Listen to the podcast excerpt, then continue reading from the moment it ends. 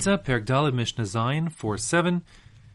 There are two different topics in the Mishnah. The first talks about starting a fire. And the Mishnah says, Ein motzin esaur, you're not allowed to start a fire.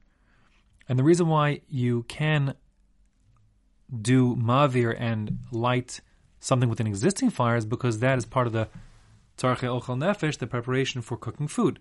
But here our Mishnah is differentiating between setting something else on fire from an existing flame and creating a flame anew. And the Mishnah says one may not create a new flame. The reason why is because that would fall into the category of something called molid, creating something anew, which Chazal saw as being too similar to other malachas and therefore forbade it. So it would be the same as other categories of of uh, machshir uh, nefesh, readying things for preparatory acts for cooking. That anything that could be done from before Yom Tov must be done before Yom Tov. So in the case of actually, you know, lighting a fire you might need for cooking something, you might need the fire now, and therefore you could do it on Yom Tov. But to create a new fire that wasn't there before, that could have always been done before Yom Tov, and you could just keep like a pilot light, light, or as we do today, we have, you know, like a, a candle burning that's a source of fire. Should we need it on Yom Tov? So the Mishnah says, Ein motzin or you can't bring forth a new flame. Now, how did they do that in time in the Mishnah? They didn't have matches, so how would they do that?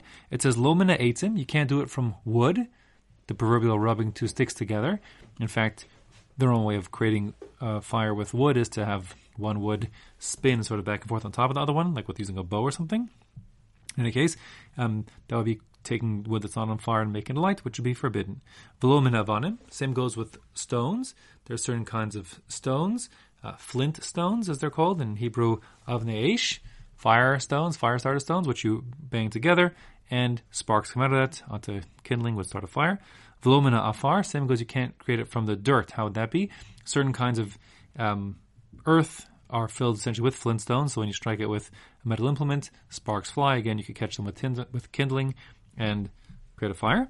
And finally, volumina mime, you can't create a fire out of water. How in the world did you start a fire with water?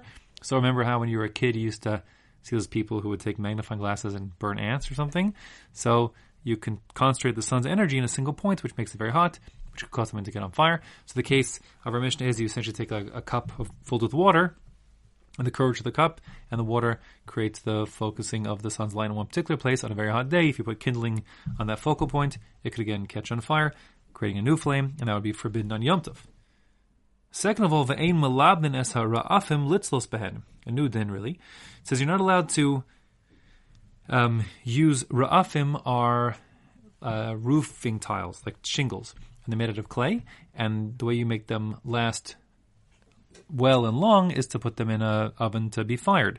So these are um, like shingles for a roof. Think of them sort of as like um, like uh, cylinders cut down the middle. So they're sort of these round cylinders, um, which you could use now as like a plate on which you would like a tray or something to put in the oven or over a fire to cook something. The problem is if they haven't been fully fired, so putting them over the fire, you actually finalize the rafim. These shingles now become like fully usable shingles roof tiles, and that would be forbidden as much as you're creating the roof tile anew. Therefore, it says ein malabnin. You can't um, like fire using the roof shingles or tiles over a fire like think libun, like when you're kosher for Pesach. Esera afim, these shingles. Litzlos behen, using them just to fry something or cook something on top of them, and because the shingles themselves will be turned into permanent shingles. And finally, ve'ein va'od amar Rabbi Eliezer. Rabbi Eliezer said one more thing. This is saying one more thing because in the previous Mishnah, he had said several kulas. So I have one more kula over here, which actually is a double-barreled kula. He says, Omed Adam al hamuktzeh, Erev Shabbos, B'Shvius, a person could stand at over the muktzah. The two pshatim here, they're much a muchness. Either the muktzah refers to the place where you set things aside, or the something which is muktzah in itself on Erev Shabbos, on Shvius year, which is a side point. We'll get to in a second. And we're talking about a case where he has, uh, let's say, he has grapes that are drying into raisins in this place called the muktzah. So when it comes to fruit that's drying, there are really three categories of fruit. There's fruit which is edible as is, and if it's edible as is, like a grape or raisin for that matter, so then hazman is not required. Any food is automatically edible because it's food. No pre-designation required.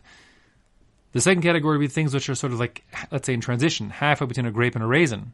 When it's like half shriveled up, nasty grape, inedible. Since it's inedible, even if you would be mazmin, you'd say ahead of time on Shabbos, I plan on eating my nasty half shriveled up grapes on Shabbos. No, that would not be effective, even with Hazmana, because that's like saying I'm going to eat the rocks in my backyard for lunch.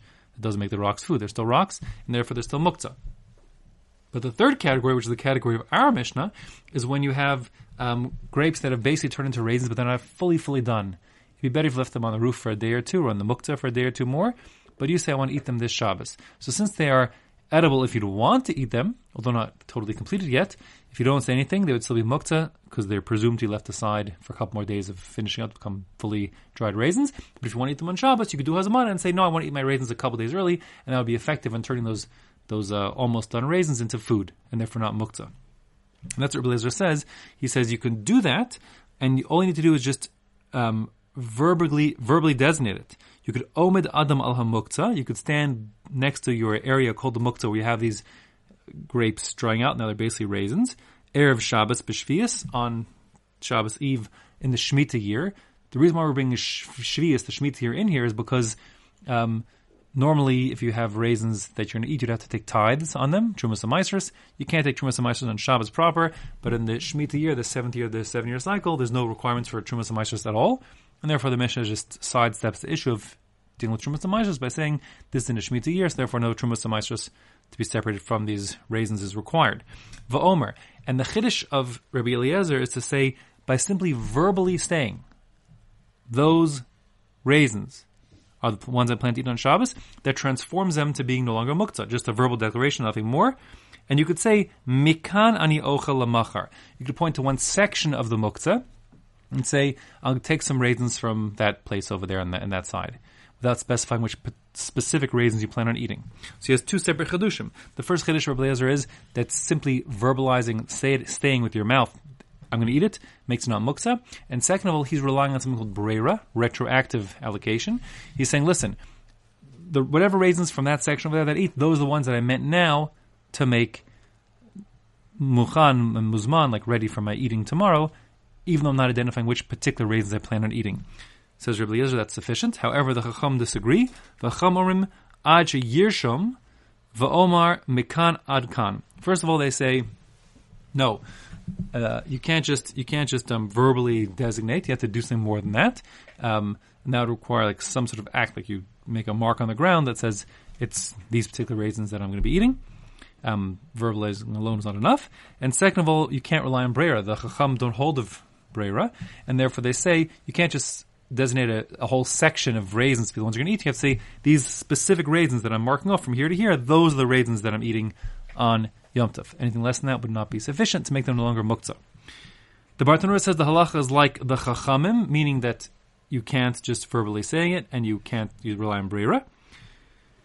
Um, and that's based on the Rambam. However, the Rama is Makel. The Rama says that the halacha is like Rabbi Eliezer.